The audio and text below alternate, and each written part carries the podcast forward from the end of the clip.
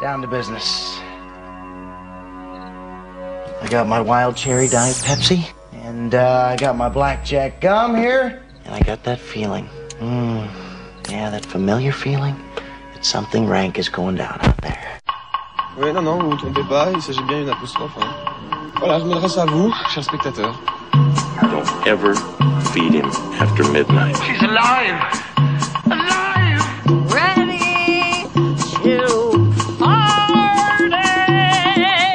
I'm sorry, Dave. I'm afraid I can't do that. I'm a man! Well, nobody's perfect.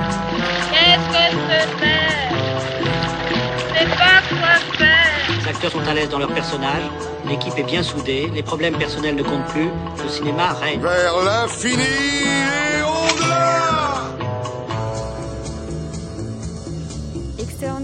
direct comme Emmanuel Macron et si notre quotidien prend des airs de films apocalyptiques, réalité et fiction dialoguent aussi ce soir sur le plateau d'Extérieur Nuit.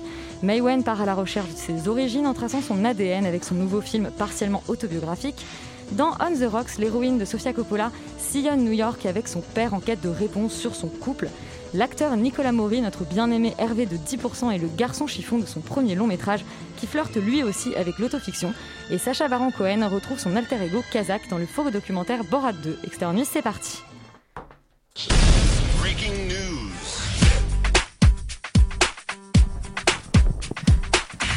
Et ce soir, pour commencer l'émission, évidemment, Yuri Vano Félix, qui nous donne le box-office. C'est toi, Félix, qui a Oui, cette, c'est euh, moi. ce rôle important. Euh, alors, sans surprise, bah, c'est un film dont on a parlé la semaine dernière. C'est Adieu les cons de Albert Dumontel qui fait Enfin, 600 000 entrées. Ce qui est plutôt pas mal pour un début euh, en temps de, de, de- voilà, de couvre-feu.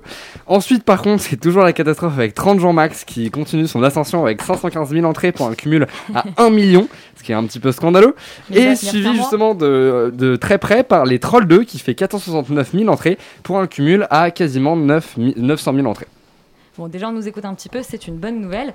Euh, et Laurent, toi, tu as le 14h de Paris. Euh, en effet, j'ai le 14h de Paris et il commence par un film dont on parle aujourd'hui qui s'appelle ADN, le dernier film de Maïwan, qui fait quand même une assez belle performance pour un 14, pour un 14h de confinement qui fait 2702 entrées euh, aujourd'hui, enfin bon, jusqu'au 14h de Paris. Le deuxième, on en parle aussi aujourd'hui, c'est Garçon Chiffon qui est quand même assez loin avec 876 entrées. Et enfin, en troisième position, on a Sous les étoiles de Paris qui n'en fait que 640. Euh, j'ai envie de vous parler d'un film qui s'appelle Vortex, euh, dont on n'a pas les chiffres d'ailleurs, je pense, parce que les gens ont été aspirés en fait dans, dans- dans ce vortex en allant voir le film.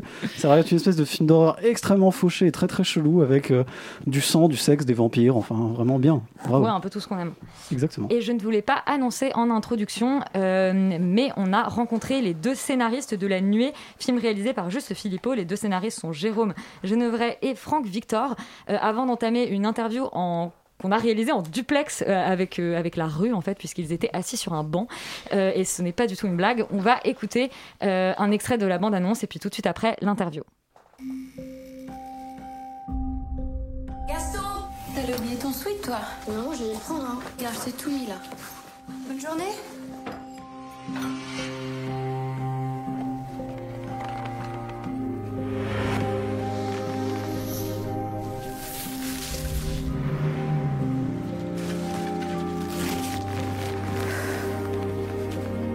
Ça va? Quoi? T'as pas l'air bien, là.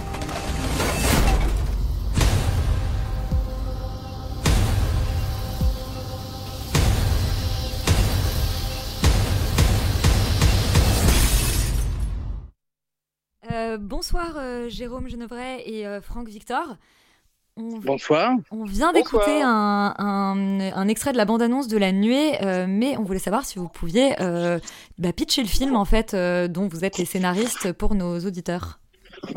Alors ça, c'est Franck qui est très très doué en pitch. Ah, merci beaucoup. micro. Merci.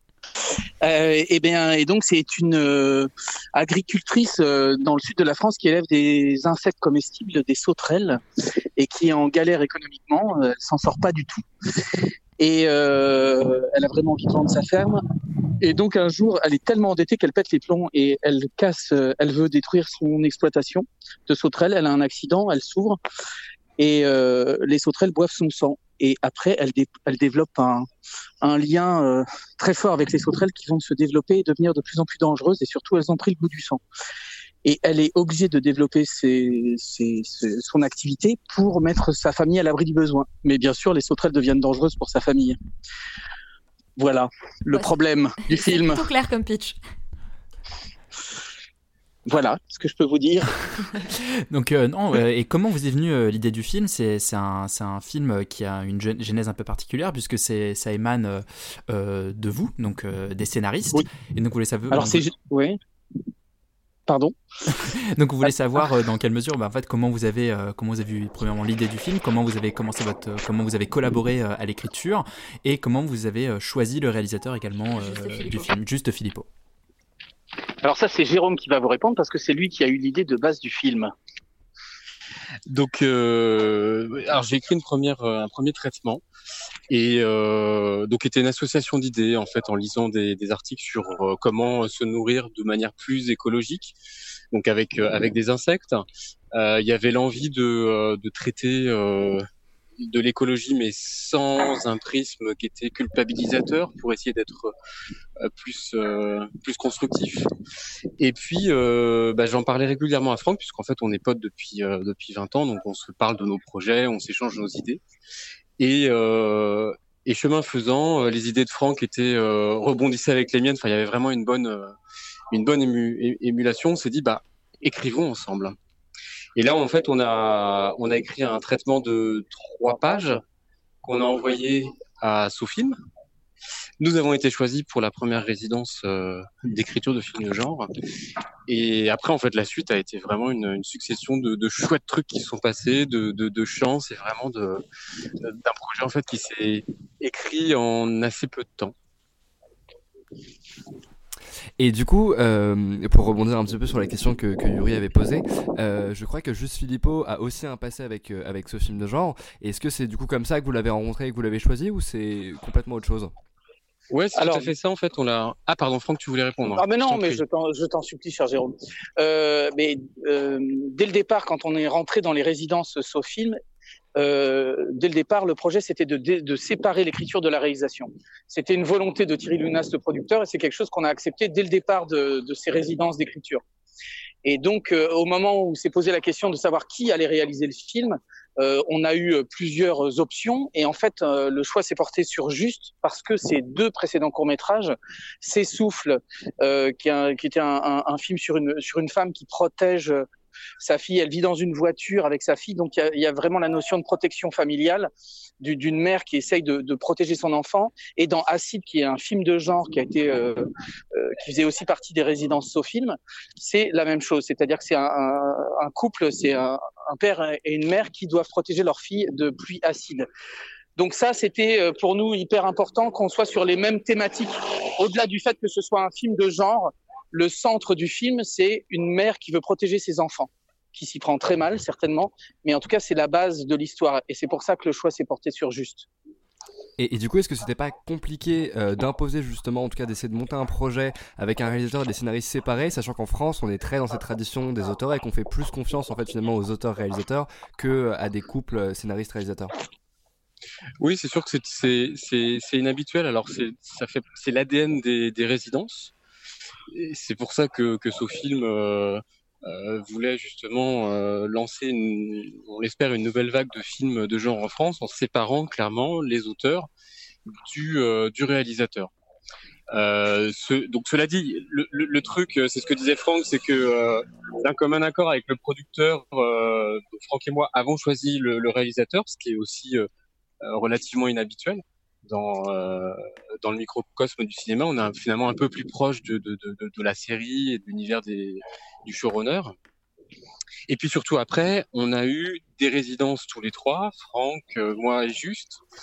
Euh, on devait en avoir une seule pour justement bien expliquer, bien s'expliquer l'histoire et être d'accord sur la même histoire. Et puis on en a demandé deux autres en plus auprès de la production pour vraiment aller jusqu'au bout de, de, la passation de l'histoire. Mais alors, pour revenir sur le sur le début, sur sur la sur votre question de départ, en fait, euh, ça n'a pas été difficile euh, à imposer pour euh, pour produire le film.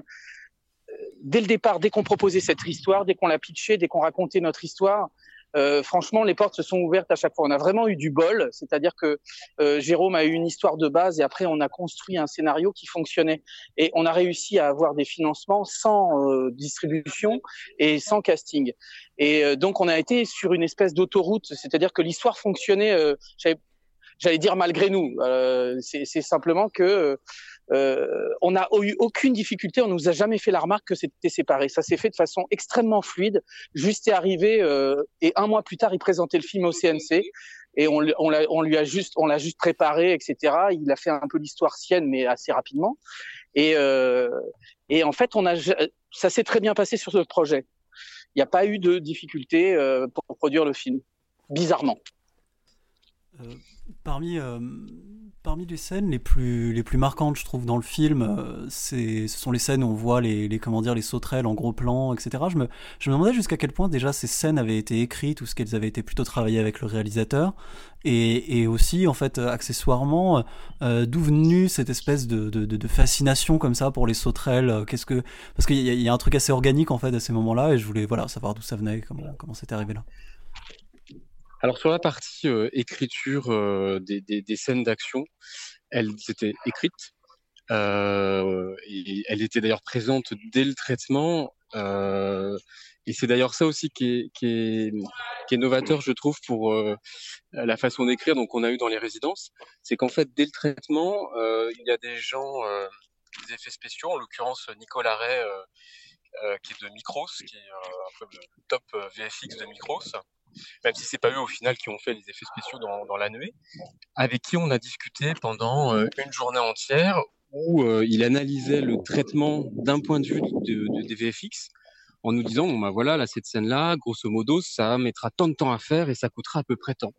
Et ça c'était super intéressant pour nous en tant qu'auteurs d'avoir euh, accès à un point de vue de post-production parce que ça nous permettait de, euh, de challenger en fait notre euh, nos scènes et de voir comment on pouvait mieux les dramatiser en en montrant euh, avec en en montrant avec économie.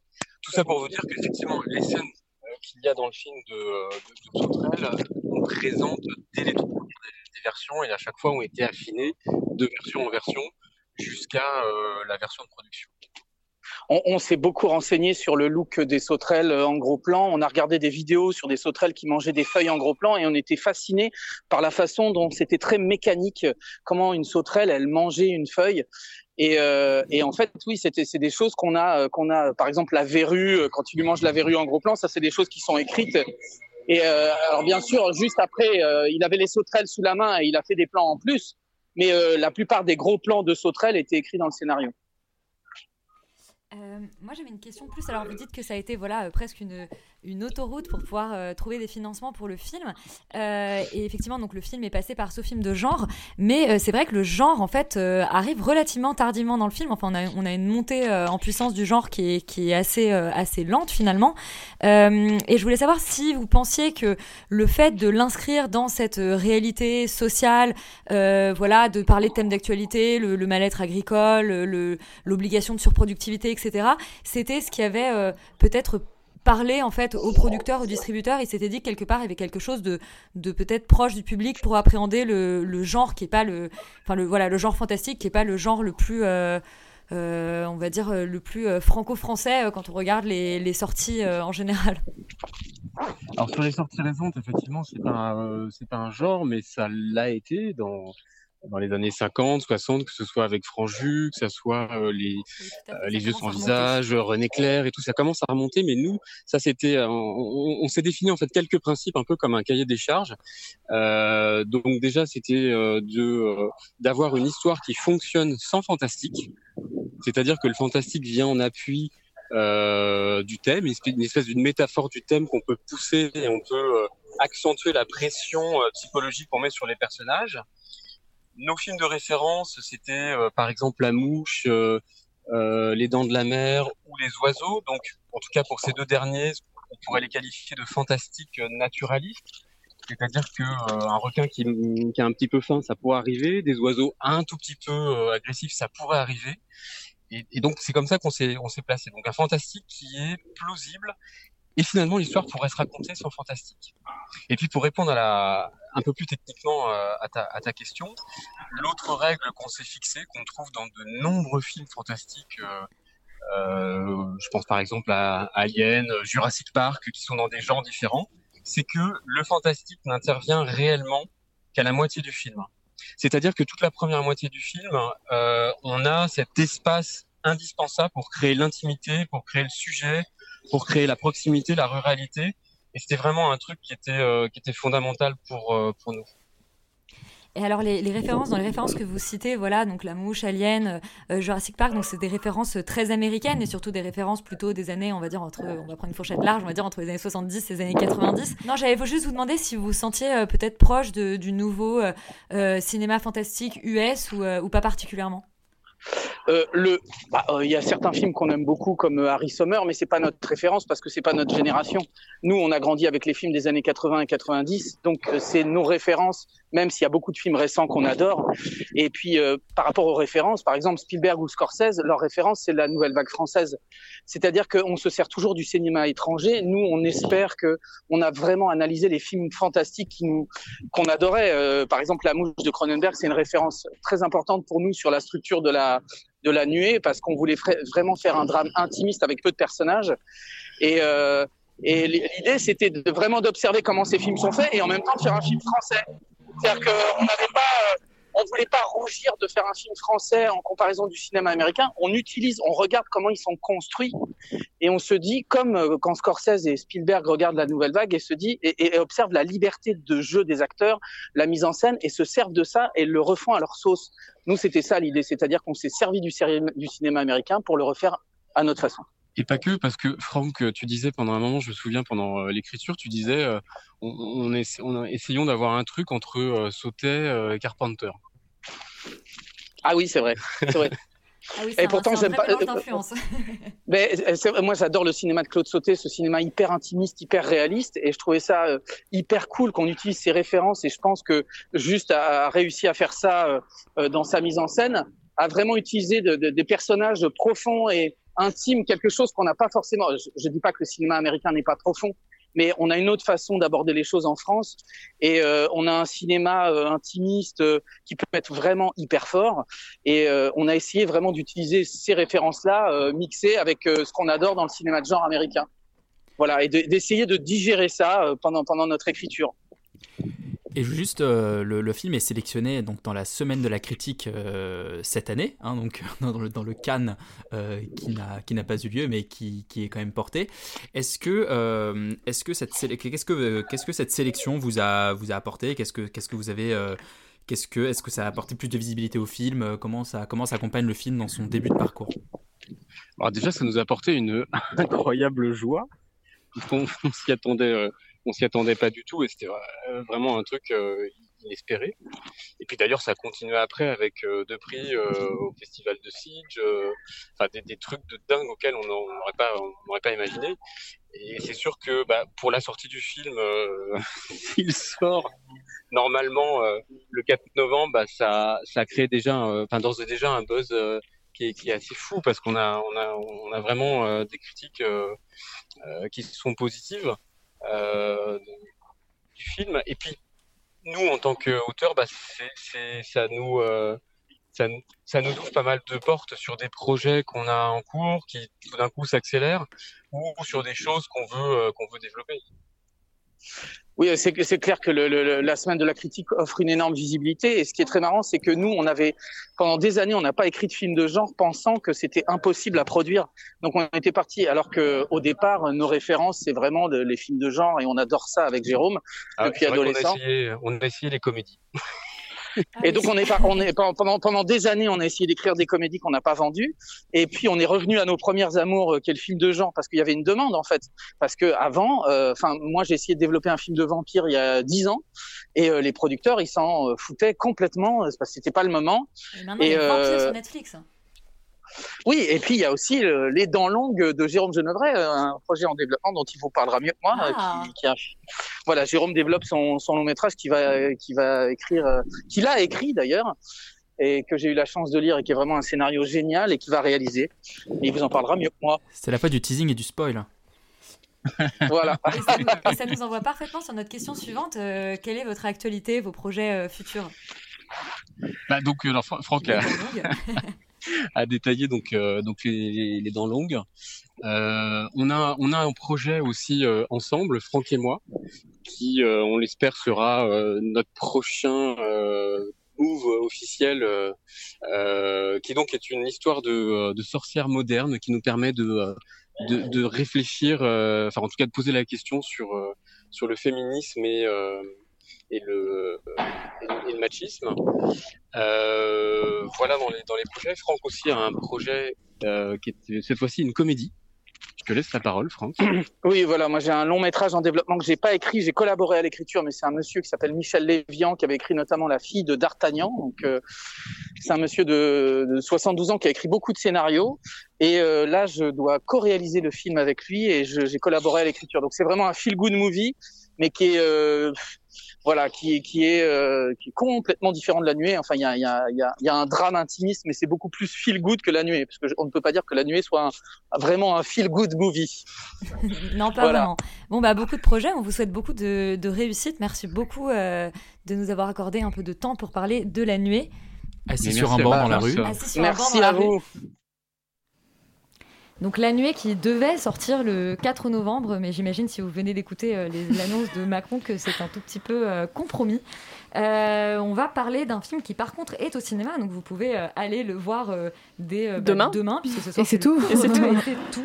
Euh, c'est ADN, le nouveau film de Maïwen.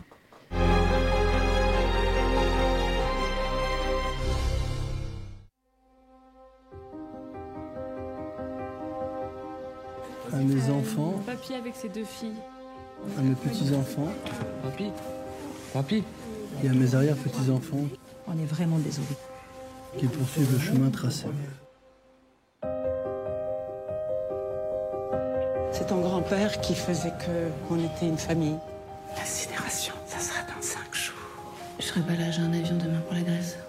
C'est une blague C'est lui qui faisait que, avec tout ce qui nous séparait, on était quand même une famille. Vous voulez un cercueil en chaîne? 100 euros, il est en carton. Oh non. Eh bien, euh, Roman, tu es allé voir euh, le nouveau film de Maïwen, ADN, euh, même si j'imagine que le concept est compris dans le titre, j'ai quand même envie que tu nous en dises un peu plus. Oui, bah écoute, je vais te pitcher le truc. Le point de départ de cette histoire, c'est le, c'est la mort qui nous entoure tous- les jours, la mort d'un grand-père algérien. De plus en plus. voilà, je vais Quoi essayer de rester sérieuse pour toute la chronique. C'est la mort d'un grand-père algérien qui est un peu le, le- le- voilà, le pilier d'une famille un peu défaillante qui va du coup se retrouver autour de cet événement et dont l'une des petites filles euh, de, cette famille qui s'appelle Neige, euh, qui est jouée par Maïwen elle-même, donc celle qui réalise le film. Euh, cette petite fille va se plonger dans l'histoire de sa famille, notamment dans les, peu profondément dans les, origines de sa famille parce qu'elle veut euh, euh, avoir la nationalité algérienne euh, qu'avait son grand-père notamment. Moi, c'était une agréable surprise que donc j'ai que j'ai vue aujourd'hui. Ça m'a un peu remonté le moral après toutes les horreurs que j'ai vues au cinéma cette semaine et les horreurs qui sont d'actualité. Euh, en fait, le film est construit en, deux parties et je trouve la, première partie assez euh, brillante et la deuxième un peu plus bancale, euh, tout simplement parce que la première se concentre vachement plus en fait sur l'observation de cette famille qui est complètement déconstruite, défaillante etc., et paradoxalement très soudée.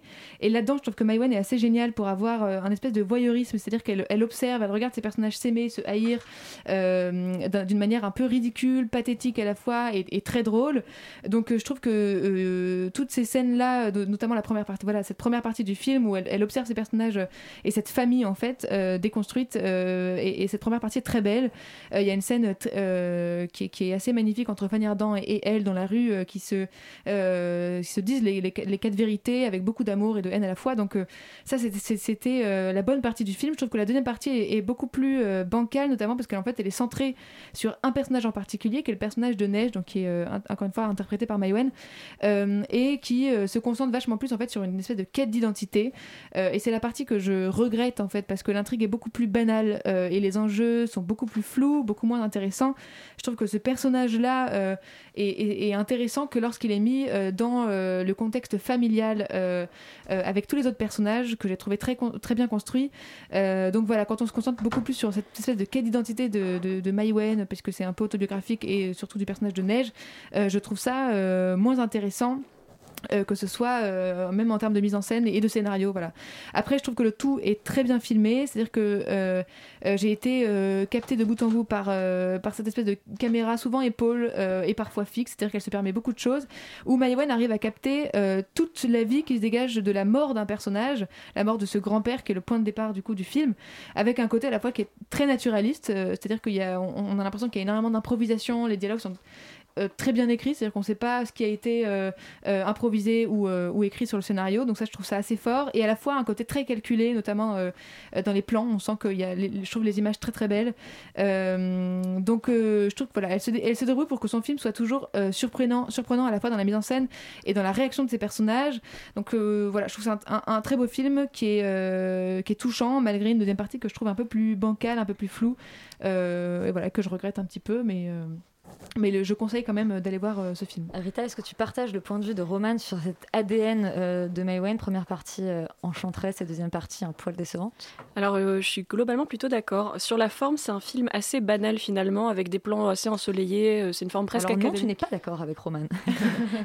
Non, mais euh, honnêtement, c'est c'est on- c'est pas une proposition révolutionnaire, j'ai trouvé euh, sur les plans, mais c'était très euh, agréable à regarder, quoi. Les actrices et acteurs jouent dans l'ensemble très bien, avec quelques excès de Maïwen elle-même qui pleure quand même une scène sur deux, ce qui fait qu'on tombe un peu dans le mélo, et puis Fanny Ardant qui est vraiment au level max puissance exponentielle du Fanny Ardantisme, et je vous épargnerai mon imitation foireuse. Par contre, on a un Louis Garrel au top de sa forme, qui montre ici encore à quel point il devrait jouer plus souvent dans des comédies. Comme souvent chez May Wen d'ailleurs. Parce qu'il Euh, était déjà très bien en personnage de comédie euh, dans Mon Roi. Ah bah alors j'ai pas vu euh, les autres films de Maïwen donc euh, je te crois sur parole. Maïwen lui a écrit un petit bijou de rôle et lui il, le, il le fait à merveille et à fond. Maintenant justement sur le fond c'est là que je suis un peu plus sceptique. Alors j'ai vu le film il y a un bout de temps donc j'ai eu le temps d'y penser et d'avoir du recul dessus mais je sais toujours pas si l'ego trip identitaire de Maïwen se résume justement à ça ou s'il offre quelque chose au cinéma. Le premier quart du film a vraiment touché la famille dysfonctionnelle obligée de communiquer à cause d'un événement tragique c'est très cinéma français mais là ça fonctionne plutôt bien et en tout cas moi ça m'a ému. Ça culmine dans des scènes presque grotesques de choix de cercueil notamment qui m'ont fait beaucoup rire et une scène d'enterrement franchement qui est insensée mais géniale et euh, moi ça m'a touché. Par contre, ensuite, ça devient une espèce de voyage initiatique avec euh, pour objectif l'Algérie comme terre sacrée, parfaite, idéalisée presque dans l'esprit de Neige, euh, le personnage de, de Maïwen. Et c'est presque comme dans l'es- l'esprit d'un- d'une enfant. Et on voit là qu'en fait, on voit les premières faiblesses du film, c'est très blanc ou très noir sans nuance, et les symboles qu'elle essaye d'intégrer au film sont là, mais très peu subtils, donc on y croit moyen, parce qu'en fait, on a l'impression que elle vient de découvrir l'existence de l'Algérie, et que du coup, c'est euh, elle dans les premiers jours et qu'elle s'est dit, ouais, c'est incroyable, je devrais en faire un film, et ben c'est pas une bonne idée, quoi. Donc on, tombe presque parfois dans le cliché au sujet du, et je mets de très gros guillemets à cela, du tempérament algérien, parce que quoi, quand par exemple elle va au consulat, et là on dirait vraiment que elle a regardé deux tweets sur qu'est-ce que c'est qu'être algérien, elle s'est dit, ouais, bah, c'est bon, ça, devrait aller pour un script. Et en plus à cela s'ajoute, moi j'aimerais parler du personnage du père qui est assez mal écrit. Grosso modo, en fait, comment faire un, faire un antagoniste du père? Ben, On va lui dire, euh, ok, il va être méchant pour rien, il va refuser de lui donner son, le, de quoi faire son test pour rien, et on va le rendre voteur du RN. Ce qui est vraiment le, le palier, le plafond, pas le plafond, l'in- l'inverse, le plancher. Voilà. Bref, le plancher. euh, Révise euh, tes connaissances en bâtiment. oui, euh, le français c'est compliqué, donc qui est vraiment le plancher de comment rendre un personnage méchant. C'est bah, Ouais, écoutez, il vote à l'extrême droite, euh, voilà, ce qui est effectivement un mec méchant, mais Et surtout, il a des serpents partout chez lui. oui, ça, alors ça, euh, voilà. Mais donc, euh, voilà, c'est à mes yeux une giga flemme scénaristique. Enfin bref, on voit que Maïwan essaie de résoudre en un film beaucoup de problèmes et de questionnements qui sont les siens, comme beaucoup d'autres réalisatrices et réalisateurs. J'ai beaucoup aimé ADN malgré tout parce que le début est d'une justesse assez dingue et que je- Louis Garrel sauve le reste. Mais il me reste un travers de la gorge, un goût de Tintin en Algérie malgré tout. Ah oui, Tintin en Algérie, euh, comme tu y vas. Euh, Yuri, donc le film a été euh, tourné en deux mois. C'est son Et- producteur qui est venu la chercher parce qu'elle Ouais. n'avait pas fait de film depuis longtemps. Et, euh, Et bah et là, en fait, elle nous fait de une film. psychanalyse très chère, euh, à 1,8 million, je crois, que le budget, parce que j'étais dans une salle où quelqu'un s'est amusé de demander le budget du film, donc on a un budget d'un million huit. Et euh, c'est donc le coup de la psychanalyse de Maïwen qui nous parle de son grand-père. Alors oui, elle a perdu son grand-père. Alors oui, elle a traversé une crise existentielle, un petit peu identitaire. Elle s'est rattachée aux valeurs de son grand-père qui, selon elle, et je cite dans le texte, sont les valeurs algériennes. Va savoir ce que ça veut dire. Euh, et tout ça est dans le film d'une manière un peu bébête quand même. C'est ce qui m'a profondément gêné, euh, euh, surtout dans la deuxième partie. Effectivement, je suis pas d'accord avec vous sur le début. Je trouve que Dylan Robert est nul, vraiment. Il est hyper mal dirigé dans ce début qui est interminable, où il se frotte de manière un peu gênante contre le corps presque sans vie de son grand-père. Il dit papi, papi. Enfin, c'est- très bizarre. Effectivement, la manière dont elle filme les EHPAD. Au début est très très bien, c'est très très fort. Là pour le coup, il y a probablement euh, un début de film. Malheureusement, tout ce scénario est quand même vraiment sous-écrit, sous-fait. Il y a, y a plein de choses qui vont pas du tout. On ne sait pas qui est Louis Garrel dans ce film, il est juste là. On ne sait pas si c'est son mari, si c'est son frère, si c'est son petit ami, si c'est qui que ce soit, si c'est son ex, si c'est son pote gay. Enfin, qui, qui est ce personnage? On n'a pas vraiment beaucoup de, de, de, de- C'est pas son- c'est pas d'informations. son ex avec lequel elle je sais pas. proche. Mais- Non, c'est son, c'est son pote, hein, c'est son pote et il est C'est son ex. Non, mais ça n'est jamais. Son ex Bah oui, moi, c'est- ce que j'ai compris. Bon, Bref, voilà, donc voilà. on sait pas d'où il sort, ce Le, personnage. dé- mais, euh, le- le- le questionnement montre Il y a que ce n'est ça dans le pas résumé très en fait. clair. Je triche un peu.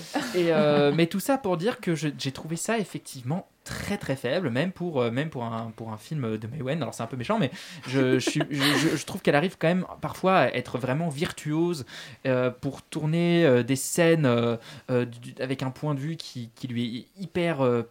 hyper personnel et où elle arrive vraiment à faire ressortir une sorte de, de vie et de d'hystérie presque de la vie mais quelque chose de très vivant de très joyeux comme ça qu'elle arrive parfois à atteindre dans ce film là mais effectivement euh, moi voir euh, Maïwen dans son grand appartement parisien lire des livres sur l'Algérie regarder des vidéos sur YouTube et ensuite euh, dire que eh ben en fait c'est ça être algérienne pour finir dans une manif à Alger euh, comme une grosse touriste française euh, venue, euh, je dirais, ah, c'est super, ils manifestent, regarde, ta, ta, ta. Enfin, Démocratie. c'est- très très étrange. Non mais je, voilà, moi je suis vraiment beaucoup plus euh, beaucoup plus dubitatif quant à la qualité de ce film que je trouve vraiment pas fini. Je le trouve pas travaillé, je le trouve paresseux. C'est pour ça que je parlais des deux mois de tournage, effectivement, et de la genèse assez compliquée du film. Est-ce que c'est quelque chose qui se ressent dans le Mais j'ai résultat pas l'impression que la jeunesse soit compliquée. Je pense qu'elle est juste bâclée et que tout ça est bâclé et que tout ça est né d'un- désir de Maïwen de raconter probablement quelque chose de très personnel mais qui du coup n'est pas travaillé. Euh, le, sujet de la quête identitaire et de la question identitaire est en fait hyper intéressant et notamment sur l'histoire avec l'Algérie, notamment sur l'histoire euh, justement du rapport euh, que la France a à l'Algérie et, euh, de- de la résonance que les deux identités peuvent avoir. Il y avait vraiment un sujet, il y avait quelque chose de passionnant, il y avait quelque chose de fort. Elle n'en fait malheureusement rien, elle en fait un truc très nombriliste, très bébête, euh, et, qui, et qui, qui, moi, m'a vraiment. Enfin, sur la fin, j'avais vraiment envie de m'arracher les cheveux quand elle est en Algérie Ah oui. dans la rue. Tu Euh, peux faire un test ADN avec tes cheveux. oui, alors voilà, par exemple, cette histoire du test ADN, ça arrive un peu comme un cheveu sur la soupe, on sait pas à quoi Eh ça eh. sert, c'est juste là. On découvre qu'elle est à 35% espagnole. Ok, super. euh, le père vote FN, merci. Il y a quand même des phrases un peu gênantes où Louis Garrel dit Ah, mais vous savez, on peut être français et musulman, ce n'est pas antinomique. D'accord, merci Louis Garrel. Donc tout ça est un petit peu, euh, un petit peu vite vu et, malheureusement paresseux, quoi. Et pour moi, c'est vraiment une déception parce que le sujet aurait pu être mille fois plus intéressant et euh, traité de manière plus pertinente que dans ce film. Bon bah, plus mitigée que Roman Erita sur l'ADN de Maïwen, et elle n'était pas la seule à suivre une psychanalyse cette semaine. Nicolas Maury en suivait une lui aussi pour parler de ses rapports euh, à sa maman dans Garçon chiffon. Ça raconte quoi? Tu me fais le speech Le bitch. C'est l'histoire d'un jeune homme mélancolique dans un monde hostile qui va se suicider. C'est pour toi. Jérémy, j'ai voulu qu'on se parle pour te dire qu'on travaillera finalement pas ensemble sur le film. J'ai changé d'avis. J'ai choisi Ramsey, voilà. Question pour toi, euh, Yuri. Combien a coûté la psychanalyse de euh, Nicolas Maury? Plus cher parce qu'il y a Nathalie Baye et je pense que Nathalie Baye prend un cachet plus important que celui de Fanny Ardant. Donc euh, il y a quand même un peu plus d'argent dans ce film, mais il y a plus de scénaristes parce qu'ils sont trois quand même à avoir écrit le film, là où Maïwan était toute seule. Donc ça a coûté moins cher. Le résultat est Est-ce toujours... que t'es chiffonné? Ah bah je suis alors je suis chiffonné, je suis froissé, je suis euh, j'ai été jeté à la rue comme un vieux mouchoir dégueulasse après avoir vu ce film.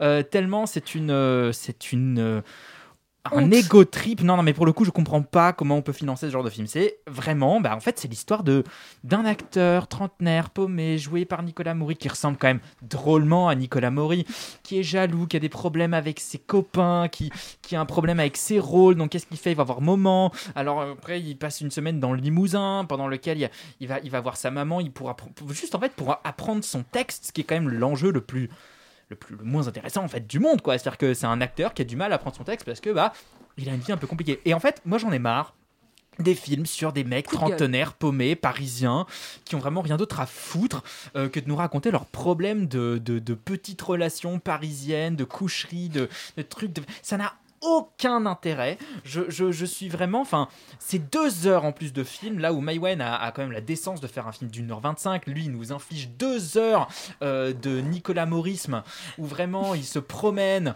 il parle, euh, il parle comme Nicolas Maury partout dans tous ses, dans tous ses rôles. Ça n'a ça n'a strictement aucun intérêt. C'est un spin-off sur le personnage de Hervé, mais en pas drôle. C'est-à-dire que 10%, tout ce que ouais. tout ce qu'il arrive, tout ce qu'il essaye de faire, même en termes de fantaisie, de comédie, de légèreté, je trouve que ça tombe totalement à l'eau par un premier degré et un melon, désolé de le dire, qui moi m'a vraiment dérangé, gêné pendant le film, pour culminer et je spoil la fin, je suis désolé.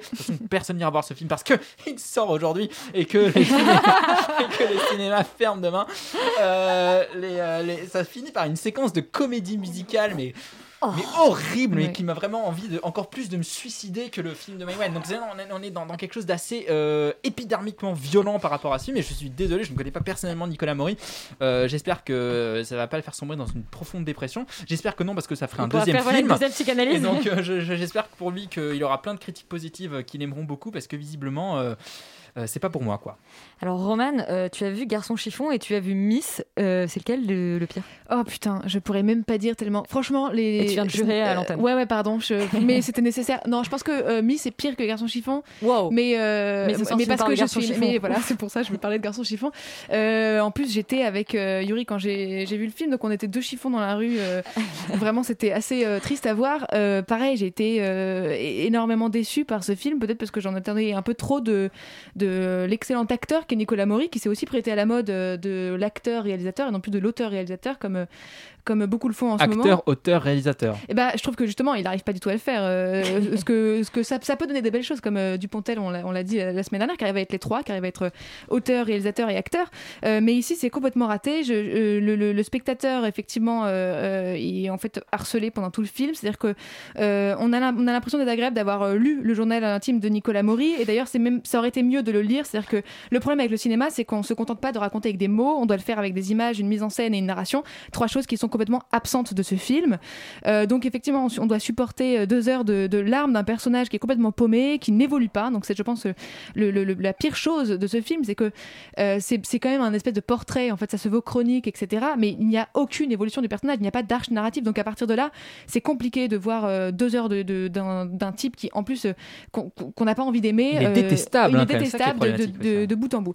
Je trouve que la première scène, pour vous faire, parce que du coup Yuri vous a spoilé la dernière, moi je vais vous spoiler la première, euh, résume très bien en fait le film. C'est-à-dire qu'on voit Nicolas Maury arriver sur la place Dauphine, donc très belle place, c'est la seule chose que, qui est euh, euh, belle à voir dans ce film, qui donc arrive regarder son GPS et il y a une espèce d'intersection. Et donc Jérémy hésite, parce que c'est le personnage donc Nicolas Maury qui s'appelle Jérémy, il hésite, entre retourner à droite ou à gauche, et il est complètement paumé. Et exactement comme le film, qui ne sait pas où aller pour arriver à bon port. En fait, le problème est que, étant que peu importe s'il tourne à droite ou à gauche, il n'a aucune destination, aucune intention, et c'est vraiment le problème du film, c'est que tu peux tourner à droite ou à gauche, euh, ça, ne changera rien, tu ne sais pas où tu vas. Donc à partir de là, euh, le chemin est très inintéressant. Euh, c'est aussi un film qui refuse tellement de rentrer dans une case. C'est ce que disait Yuri avec le- le- l'espèce de comédie musicale qu'il s'autorise à la fin, c'est que il essaye de prendre tous les codes, de prendre toutes les cases et de faire quelque chose qui en fait finit par être extrêmement impersonnel et je trouve extrêmement provoquant pour être provoquant. Euh, c'est-à-dire regarder comme je casse les codes, etc et il se permet de mélanger tous les genres de manière assez gratuite euh, sous prétexte que c'est moderne alors, je- alors que c'est profondément creux. Donc voilà je, euh, pareil je, je- suis très déçue par ce film dont on attendait beaucoup plus donc finalement aller regarder 10% où Nicolas Maury est un excellent acteur on peut pas lui retirer ça. C'est- un excellent acteur, simplement, il ne sait pas lui-même se diriger. Ce qui est un gros problème dans ce film-là, parce que justement, en fait, il est extrêmement monocorde. Comme tu dis, son personnage n'évolue pas en termes d'écriture, mais il n'évolue pas non plus en termes de jeu. Euh, il est tout le temps sur la même ligne, et quand il passe à la fin l'audition dans une scène euh, pareille d'un d'un ég- d'un égotripisme, Ouais. je sais pas comment on peut dire ça, euh, d'un narcissisme assez, assez bizarre, où, où il, où où il joue une scène de théâtre de manière bouleversante pour le metteur en scène. En fait, il est pas très bon, et c'est assez, c'est assez dérangeant. Enfin, c'est assez dommage parce que peut-être qu'avec un, peut-être il aurait dû confier ce film à un réalisateur qui aurait pu apporter peut-être un peu plus de fantaisie et de, et de légèreté à cette, à cette, euh, à cette auto-psychanalyse. Bon, et ben une autopsychanalyse euh, pas aboutie pour euh, Nicolas Maury qui va continuer euh, probablement sa thérapie encore un bout de temps. Euh, on passe sur les films de plateforme avec On the Rocks, euh, le nouveau film de Sofia Coppola.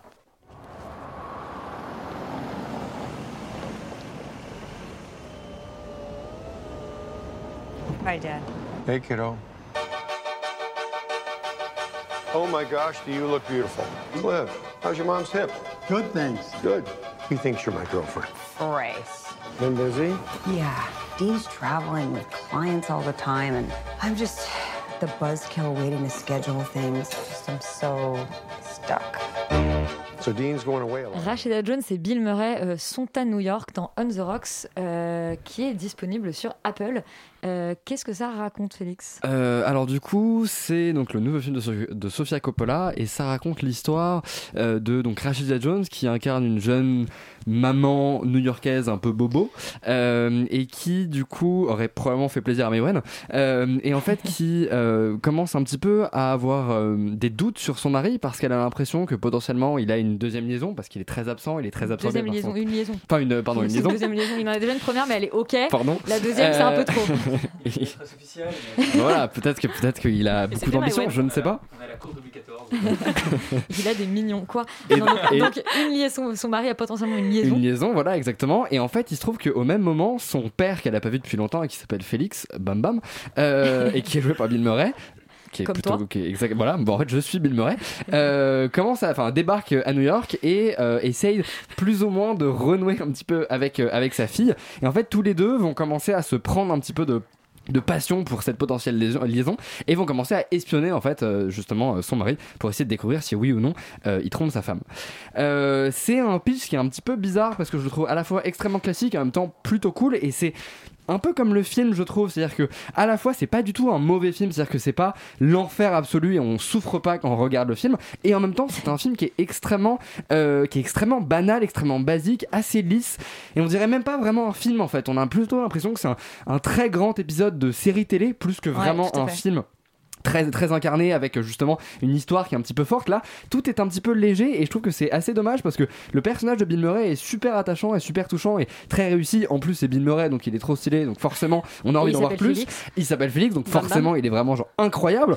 Euh, et en plus on l'avait déjà vu chez Sofia Coppola pour Lost in Translation et il était sublime. Et là en fait le problème c'est que on a vraiment l'impression qu'elle a écrit son, son personnage elle a mis un peu des vannes ça, ça fonctionne un petit peu mais on a envie d'en voir beaucoup plus parce que ce concept en fait de du père et de sa fille qui renouent en fait un petit peu avec euh, leur lien euh, en observant justement ce mari c'est un concept qui peut être assez rigolo surtout vu justement les personnages qu'elle développe derrière et on a envie qu'elle y aille un petit peu plus qu'elle crée beaucoup plus de situations un peu ambiguës. Et là en fait finalement c'est, vraiment jamais vraiment le cas sauf à la fin où euh, finalement on a un espèce de dénouement qui désamorce justement le côté un petit peu grand guignolesque de cette aventure. Et du coup c'est ça qui est dommage c'est qu'on on en sort vraiment relativement frustré euh, en termes d'enjeux en termes de personnages en termes d'histoire. Et c'est vrai que du coup voilà on est un petit peu dans une espèce d'entre-deux. On sait pas trop, trop ce qu'on garde. Et c'est agréable mais sans plus. Moi surtout ce qui me pose problème c'est la réalisation de Sofia Coppola. J'ai l'impression que Sofia Coppola a disparu. C'est à dire que là en fait elle tombe dans, quelque chose d'assez particulier enfin et, et qu'elle avait entamé depuis relativement longtemps avec justement Somewhere avec The Bling Ring qui était une espèce de volonté de faire un cinéma extrêmement minimaliste mais pour quelque part représenter aussi et en tout cas ça marchait sur ses anciens films je trouve parce que ça représentait un petit peu le côté hyper épuré et très faux justement de, de- des mondes dans lesquels elle évoluait. Et là le problème c'est que ça devient presque un- une espèce de touche c'est à dire que elle, se gargarise un petit peu dans ces milieux justement bobo new-yorkais mais on a un peu envie de lui dire mais essaye d'aller autre part ou en tout cas essaye de, de nous les montrer en fait quelque part d'une autre façon parce qu'on l'a déjà vu. Et du coup en fait on arrive à un niveau où oui, sa mise en scène est minimaliste, mais il y a quasiment pas de mise en scène par moment. Enfin, encore une fois, quand je faisais la comparaison avec la série, c'est ça. Quand je quand je quand je quand je faisais un petit peu la comparaison avec la série télé, c'est que ça va aussi, ça touche complètement la mise en scène. Où on a vraiment Sofia Coppola qui n'arrive plus vraiment à filmer en fait. Enfin, je me demandais même si c'était pas une question de budget parce que vraiment il y a des moments où c'est du champ contre champ hyper basique dans des restos. Et pour quelqu'un qui a pondu quand même Virgin Suicide et Lost in Translation, moi je suis un peu étonné de pas avoir justement cette cette folie, en tout cas cette volonté, alors même que c'est quand même une histoire qui parle de ça, qui parle justement de deux personnes qui d'un seul coup se retrouvent et commencent à faire un peu n'importe quoi ensemble, de pas avoir quelque chose à la mise en scène qui justement se- s'envole ou, ou- ou qui justement que crée vraiment quelque chose ou en tout cas un affect pour emporter un peu le spectateur. C'est parce que Apple développe un algorithme euh, d'intelligence artificielle pour remplacer les réalisateurs. Probablement, mais j'arrive pas à savoir d'ailleurs si le film est produit par Apple ou s'il a été euh, justement euh, euh, quelque part racheté parce que coronavirus et du coup, euh, en- enfin sorti de salle. J'ai- euh, pas l'info. Ça, j'avoue que j'arrive pas à savoir parce que c'est un peu le côté. euh, Rita, euh, nous donne son avis sur. euh, En tout cas, en tout cas j'ai hâte que l'algorithme d'Apple aille jusqu'à analyser les films de Michael Bay. Va, on va bien s'amuser dans le futur.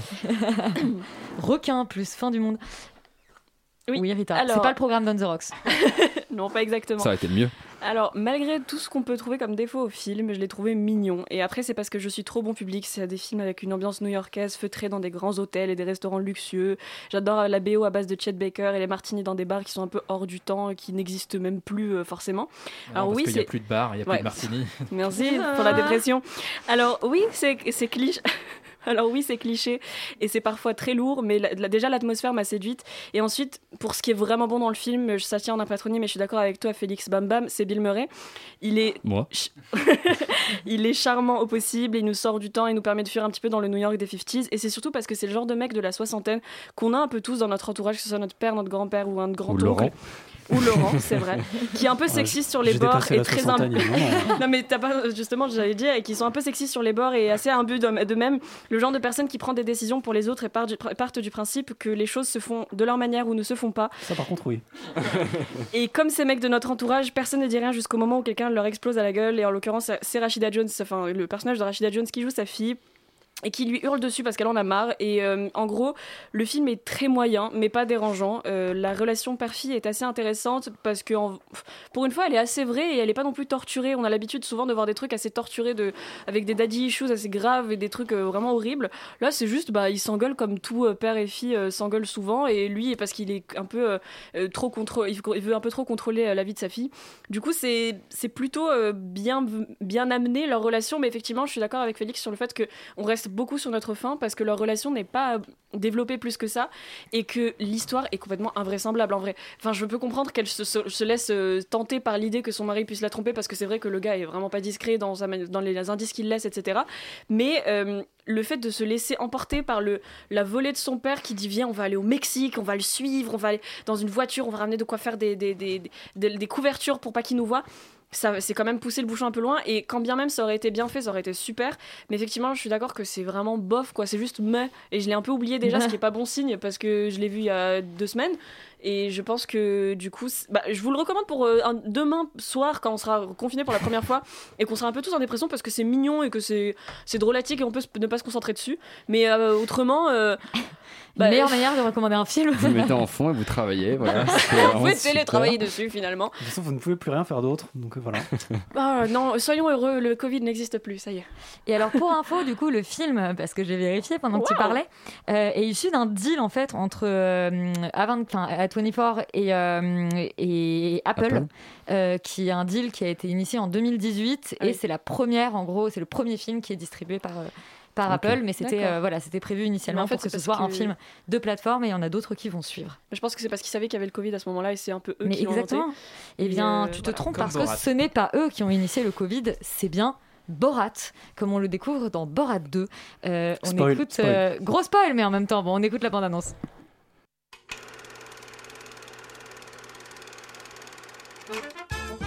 Fourteen years ago, I released movie film which brought great shame to Kazakhstan. But now I was instructed to return to Yankee Land to carry out secret mission. I go to America!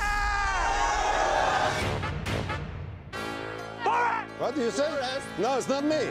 Borat, come back! People make recognize my face. I would need disguises. This man is sex criminal? No, no sex criminal. I will take this to be a fat like American man. Borat est de retour et cette fois-ci, il est accompagné de sa fille.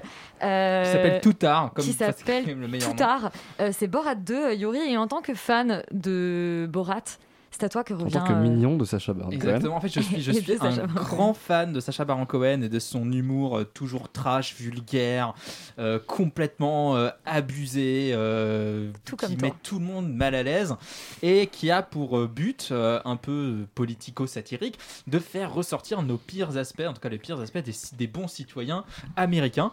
Et donc effectivement Borat 2 fait suite à Borat 1 comme son nom l'indique mais 14 ans après. C'est-à-dire que le premier film est sorti au cinéma en 2006. Ah, Il a ça mis- date tant ouais. que ça, waouh. Il a ensuite fait euh, Bruno, euh, le dictateur, et puis surtout la série Who is America, qui, que pour le coup je, je trouve vraiment génial. Donc là voilà, Borat, euh, Borat a été euh, frappé d'indignité nationale en fait, c'est ça le début du film, parce qu'il a euh, apporté beaucoup de, de honte au Kazakhstan en faisant son premier film, et du coup il est renvoyé en une nouvelle mission qui est d'offrir un singe star du porno et également ministre de la culture kazakh à Donald Trump ou à Mike Pence parce qu'il peut pas accéder à Trump. Mais en fait, le singe, eh ben, il, lui arrive des trucs puisque finalement c'est sa fille qui va décider d'offrir à Mike Pence. Comme d'habitude, le- le- comme d'habitude, le procédé est le même puisque Sacha Baron Cohen est déguisé dans une espèce de, journaliste kazakh qui va interroger des gens, qui va les mettre dans des situations extrêmement bizarres et extrêmement hardcore. Ils savent qu'ils sont filmés et du coup ils réagissent de manière euh, vraiment parfois ahurissante et, hallucinante. Alors, moi je suis, je, trouve que le dispositif euh, est un peu différent euh, du premier film qui était vraiment plus bon enfant et avec vraiment beaucoup plus de blagues et de on va dire de scènes narratives. Là, on est vraiment sur quelque chose d'un peu plus chelou, c'est-à-dire qu'on sent qu'ils ont vraiment écrit le film en le faisant, le coronavirus est arrivé en plein milieu du tournage, du coup tu sens qu'ils l'imbriquent dans le film de manière un peu bizarre, de- vraiment, ils, écrivaient au jour le jour, je pense, le scénario pour essayer de trouver une certaine cohérence. Et c'est là où le film est le plus faible. C'est-à-dire que je trouvais que le, premier avait, a- réussissait mieux à, packager tout ça avec, euh, avec son personnage de producteur, avec euh, tout, tout, tout un tas de, de petits moments narratifs qui permettaient de mieux relier cette série de sketchs en fait, parce que c'est plus ça euh, qu'autre chose. Euh, et là, euh, bon, tout ça est un peu euh, collé artificiellement avec une voix off qui nous explique un peu l'histoire, etc., etc. Néanmoins, le film arrive à, euh, à nous fournir des séquences absolument dingues d'anthologie où euh, ils vont euh, chez un, dans, un centre pour la santé des femmes et donc il croit, le, le mec croit que la nana est enceinte, que la fille de Borat est enceinte. Au fur et à mesure, donc il y a un quiproquo parce qu'elle a juste avalé une, une petite figurine de bébé en plastique et euh, le, le truc ça arrive à tout le monde. Ouais, ouais. et le truc continue et, Bo- et Borat dit ouais euh, c'est moi qui l'ai mis à l'intérieur d'elle machin donc, on- donc le mec en face croit que finalement le père a mis enceinte la fille et le, le mec ne démord pas dit non non mais c'est la volonté de Dieu ce qui a eu lieu avant n'a pas n'a, pas d'intérêt maintenant c'est il faut regarder vers l'avenir etc Euh, il, il fait également une interview un peu un peu hallucinante de Rudy Giuliani qui est un conseiller de Trump et qui fait vraiment hyper badé je pense En que là où le film York. Là où le film est en fait assez intéressant par rapport au premier, c'est que ce qu'il montrait dans le premier, à l'époque où il est sorti, était tellement hallucinant. Enfin, vraiment, quand, euh, quand le film est sorti, on se disait, mais ces gens-là sont fous, ce sont des tarés, ce sont des marginaux. Aujourd'hui, je pense que le film fait petit bras par rapport à ce qui est la réalité aujourd'hui de certaines personnes aux États-Unis et notamment d'une. Qu'on voit plus, en fait. Qu'on voit plus et qui est beaucoup plus exposé. Il n'y avait pas Facebook, il n'y avait pas les réseaux sociaux euh, à l'époque du premier. Et donc, ce qu'il nous montrait, les gens qui nous montraient étaient euh, des gens chelous, des gens un peu badants, mais quelque part, c'était vraiment à la marge. Aujourd'hui, je trouve, et, et ce que montre le film, c'est qu'ils sont beaucoup plus mainstream, beaucoup plus euh, présents sont dans au le débat pouvoir, public. même. Et ils sont au pouvoir euh, à travers la figure de Trump. Et le, le film est vraiment hyper vénère. Enfin, c'est vraiment un film contre Trump avec une, avec une vraie euh, volonté politique derrière. Mais voilà, moi je trouve plus faible que le premier. Je trouve que c'est un peu du réchauffé sur certaines blagues avec. euh, moi, voilà, tout l'humour euh, qui fonctionne toujours sur moi. Après, je pense que le format qu'il avait de la série était mieux parce qu'il n'était pas lié à des, à des problématiques narratives euh, où il devait raconter une histoire. Là, bon, il doit le faire et c'est un petit peu artificiel et ça marche pas trop. Par contre, la comédienne Maria Talakova, qui est la fille de, de, de- de- Ouais. qui joue la fille de Borat, est extraordinaire et rien que pour ça, euh, ça vaut le coup de voir ce film. Alors toi, euh, Félix, t'as enchaîné le 1 et le 2, donc t'as pas eu, euh, t'as pas eu euh, à- J'ai pas eu les, les 14 ans, non, c'est ça 14 ans les 14 ans, Les ouais, 14 ans d'attente d'attente. entre- Alors est-ce que le 1 fait petit bras aujourd'hui? Euh, bah ouais complètement. Après moi j'avoue que le Sacha Baron Cohen c'est pas du tout euh, mon type d'humour. C'est à dire que je trouve que c'est un excellent acteur. D'ailleurs je trouve que typiquement dans le Sorkin il était excellent. Après c'est pas quelqu'un qui me fait beaucoup rire The Dictator. Je suis vraiment resté complètement euh, en dehors. Et Borat 1 en fait c'était un peu pareil. C'est à dire que cette espèce d'humour très grossier et qui joue vachement justement sur le côté on va parler des tabous et on va vraiment montrer l'être humain dans ce qu'il a de plus risible. On va se mettre à poil et c'est parti. C'est pas quelque chose qui me fait super rire même si bon voilà euh, il y a un côté un peu dégrégos qui peut être un peu rigolo en fait, je trouve que ça manque, euh, ça manque d'absurde, ça manque d'étrangeté. Et en fait, ce qui est assez cool, c'est que justement, je trouve qu'il arrive complètement à introduire en fait le malaise qui me manquait pour rigoler en fait de tout ça dans le 2, en allant justement un peu plus à la recherche justement de ces personnes-là, qui effectivement sont devenues plus mainstream et qu'on et qu'on connaît en fait quelque part un petit peu plus parce que il y a eu aussi bah, typiquement The Eric André Show qui est passé par là et qui allait chercher euh, les des gens un petit peu complètement fous. Enfin, généralement, on, on- est beaucoup plus habitué maintenant avec Internet à aller interviewer, aller vers justement ces gens-là. Néanmoins, je trouve qu'il arrive quand même à vraiment créer le malaise en, abordant en fait constamment des thématiques qui sont assez intéressant et pour montrer à quel point en fait ces gens sont euh, complètement sont complètement fous et assez inhumains en fait quelque part justement à travers des notions de féminisme d'avortement ou ce genre de choses. Et et, de conspiration etc etc ce qui faisait pas complètement avec le premier en fait. Moi le premier ce que je trouvais un petit peu euh, dommage c'était que il y avait beaucoup beaucoup de sketchs qui finalement en fait n'étaient là que pour le sketch et que pour la pour le- la blague et le et le gag. Et en fait là je trouve que justement il arrive vraiment à insuffler un souffle politique qui est parfois assez convenu et en même temps par moments hyper glaçant et hyper badant justement par rapport à ce grand pays qui est les États-Unis. Et c'est ça que je trouve vraiment vraiment cool et c'est pour ça en fait quelque part que j'en rigole c'est que j'arrive à me rattacher à des éléments qui sont un peu plus marquants et un peu plus palpables. Et surtout je, je trouve qu'il y a voilà encore une fois une notion de malaise et une notion de gêne qui est créée par ces gens-là qui moi personnellement vient plus me faire rire que un simple gag grand guignolesque comme, comme dans le premier. Alors Laurent, on va pas te demander de trancher entre Borat 1 et Borat 2, euh, mais quel effet ça t'a fait euh, Eh ben c'est un peu, enfin je, je, dirais un peu la même chose que Félix en tout cas sur euh, sur la manière dont je l'ai je l'ai pris parce que j'avais pas vu Borat à l'époque donc euh, je, je l'ai découvert euh, du coup euh, en même temps que le 2 enfin juste avant. Euh, et finalement ce qui est assez intéressant c'est que je trouve que Sacha Baron Cohen arrive à se renouveler un petit peu dans la formule. C'est-à-dire que dans le 1 on était vraiment dans un film qui est euh, Borat va faire des choses complètement insensées aux États-Unis devant des gens qui vont phaser. Les trois quarts du film, c'est vraiment ça. Il y a quelques moments avec des rencontres vraiment très improbables, notamment dans le camping-car, avec les espèces de frat boys ultra racistes, enfin des trucs. Il y a des trucs assez scandaleux, quoi. Mais, mais, mais, ou oui, ou l'espèce de facho improbable dans le, dans, rodéo et tout. Mais, mais il y a. euh, Dans le premier, c'est vrai. Dans le premier, il y a- quelques rencontres un peu improbables, mais les trois quarts du temps, c'est eux qui sont outranciers. Ce que je trouve intéressant, c'est qu'il arrive à changer son système, où là, maintenant, il va rencontrer des gens outranciers. C'est-à-dire qu'il va rencontrer des gens qui sont vraiment bizarres, qui sont vraiment fous, qui ont vraiment des idées un peu insensées, et par-dessus, il rajoute du Borat. Et moi, euh, je dois dire que je... Ça, ça marche pas si bien que ça sur moi parce que je suis pas fan en fait de cet humour là qui euh, qui va pas euh, euh, qui va pas assez loin dans l'absurde à part en fait dans le premier. Je trouve que finalement le premier me fait plus rire parce que on- je je, je vois pas je vois pas l'intérêt de juger du scénario je vois pas l'intérêt de juger de la réalisation je vois pas l'intérêt de juger ce film comme un, un film euh, au sens strict et habituel. C'est un peu c'est un peu comme Jackass de movie mais avec Borat quoi. Enfin je veux dire c'est pas c'est c'est un film de sketch euh, amusant. Et puis voilà est-ce qu'on rigole au sketch est-ce qu'on rigole pas? C'est plus c'est plus ça la question. Moi je trouve le 1 plus drôle que le 2 parce que euh, je pense qu'il il montre des situations qui sont plus débiles, qui sont plus absurdes et qui sont peut-être plus entre guillemets plus violentes dans, un sens, un plus plus à l'arrache, plus organique, plus faites comme ça. Là, on sent qu'il y a une vraie volonté de mettre en scène des personnages qui sont un peu tarés et donc du coup, je pense qu'ils sont allés les scouter, qu'ils sont allés les chercher pour euh, pour aller plus loin dans ce truc et ça donne un côté peut-être, euh, je dirais peut-être pas plus artificiel, mais mais mais un petit peu plus euh, ouais, un petit peu plus construit qui finalement moi me touche moins et m'amuse moins. Après, je pense que si on est fan de Borat 1, je vois pas comment est-ce qu'on pourrait ne pas aimer Borat 2 très concrètement. Enfin, je veux dire, c'est quand même un peu la même chose. On est un peu sur les mêmes ressorts. La formule est, pas, est un peu la même, même si elle arrive à évoluer, ce qui est quand même du coup un peu ce qu'on attend de ce genre de film. À mon avis, c'est plutôt considéré comme une. Enfin, moi, je le considérerais quand même plutôt pour, comme une réussite, mais juste une réussite qui moi me touche pas tant que ça. Ce qui est un peu flippant, c'est peut-être de considérer qu'à l'époque, il fallait les choquer, les provoquer pour que pour qu'ils disent n'importe quoi, et maintenant, finalement, il suffit de leur parler. Bah, Euh, surtout, et il faut trouver les bonnes arrivent. personnes en fait. Voilà, les bonnes Euh, personnes qui devaient être là déjà à l'époque, mais juste ils les avaient pas trouvées. Bon bah Extérieur Nuit, euh, c'est terminé. Euh, on espère vous retrouver la semaine prochaine. Je ne sais pas trop comment, mais on vous retrouvera. Euh, restez On sur Radio Campus euh, Paris. On va vous péter Et on vous retrouvera à la semaine prochaine. What did I tell you? 88 miles!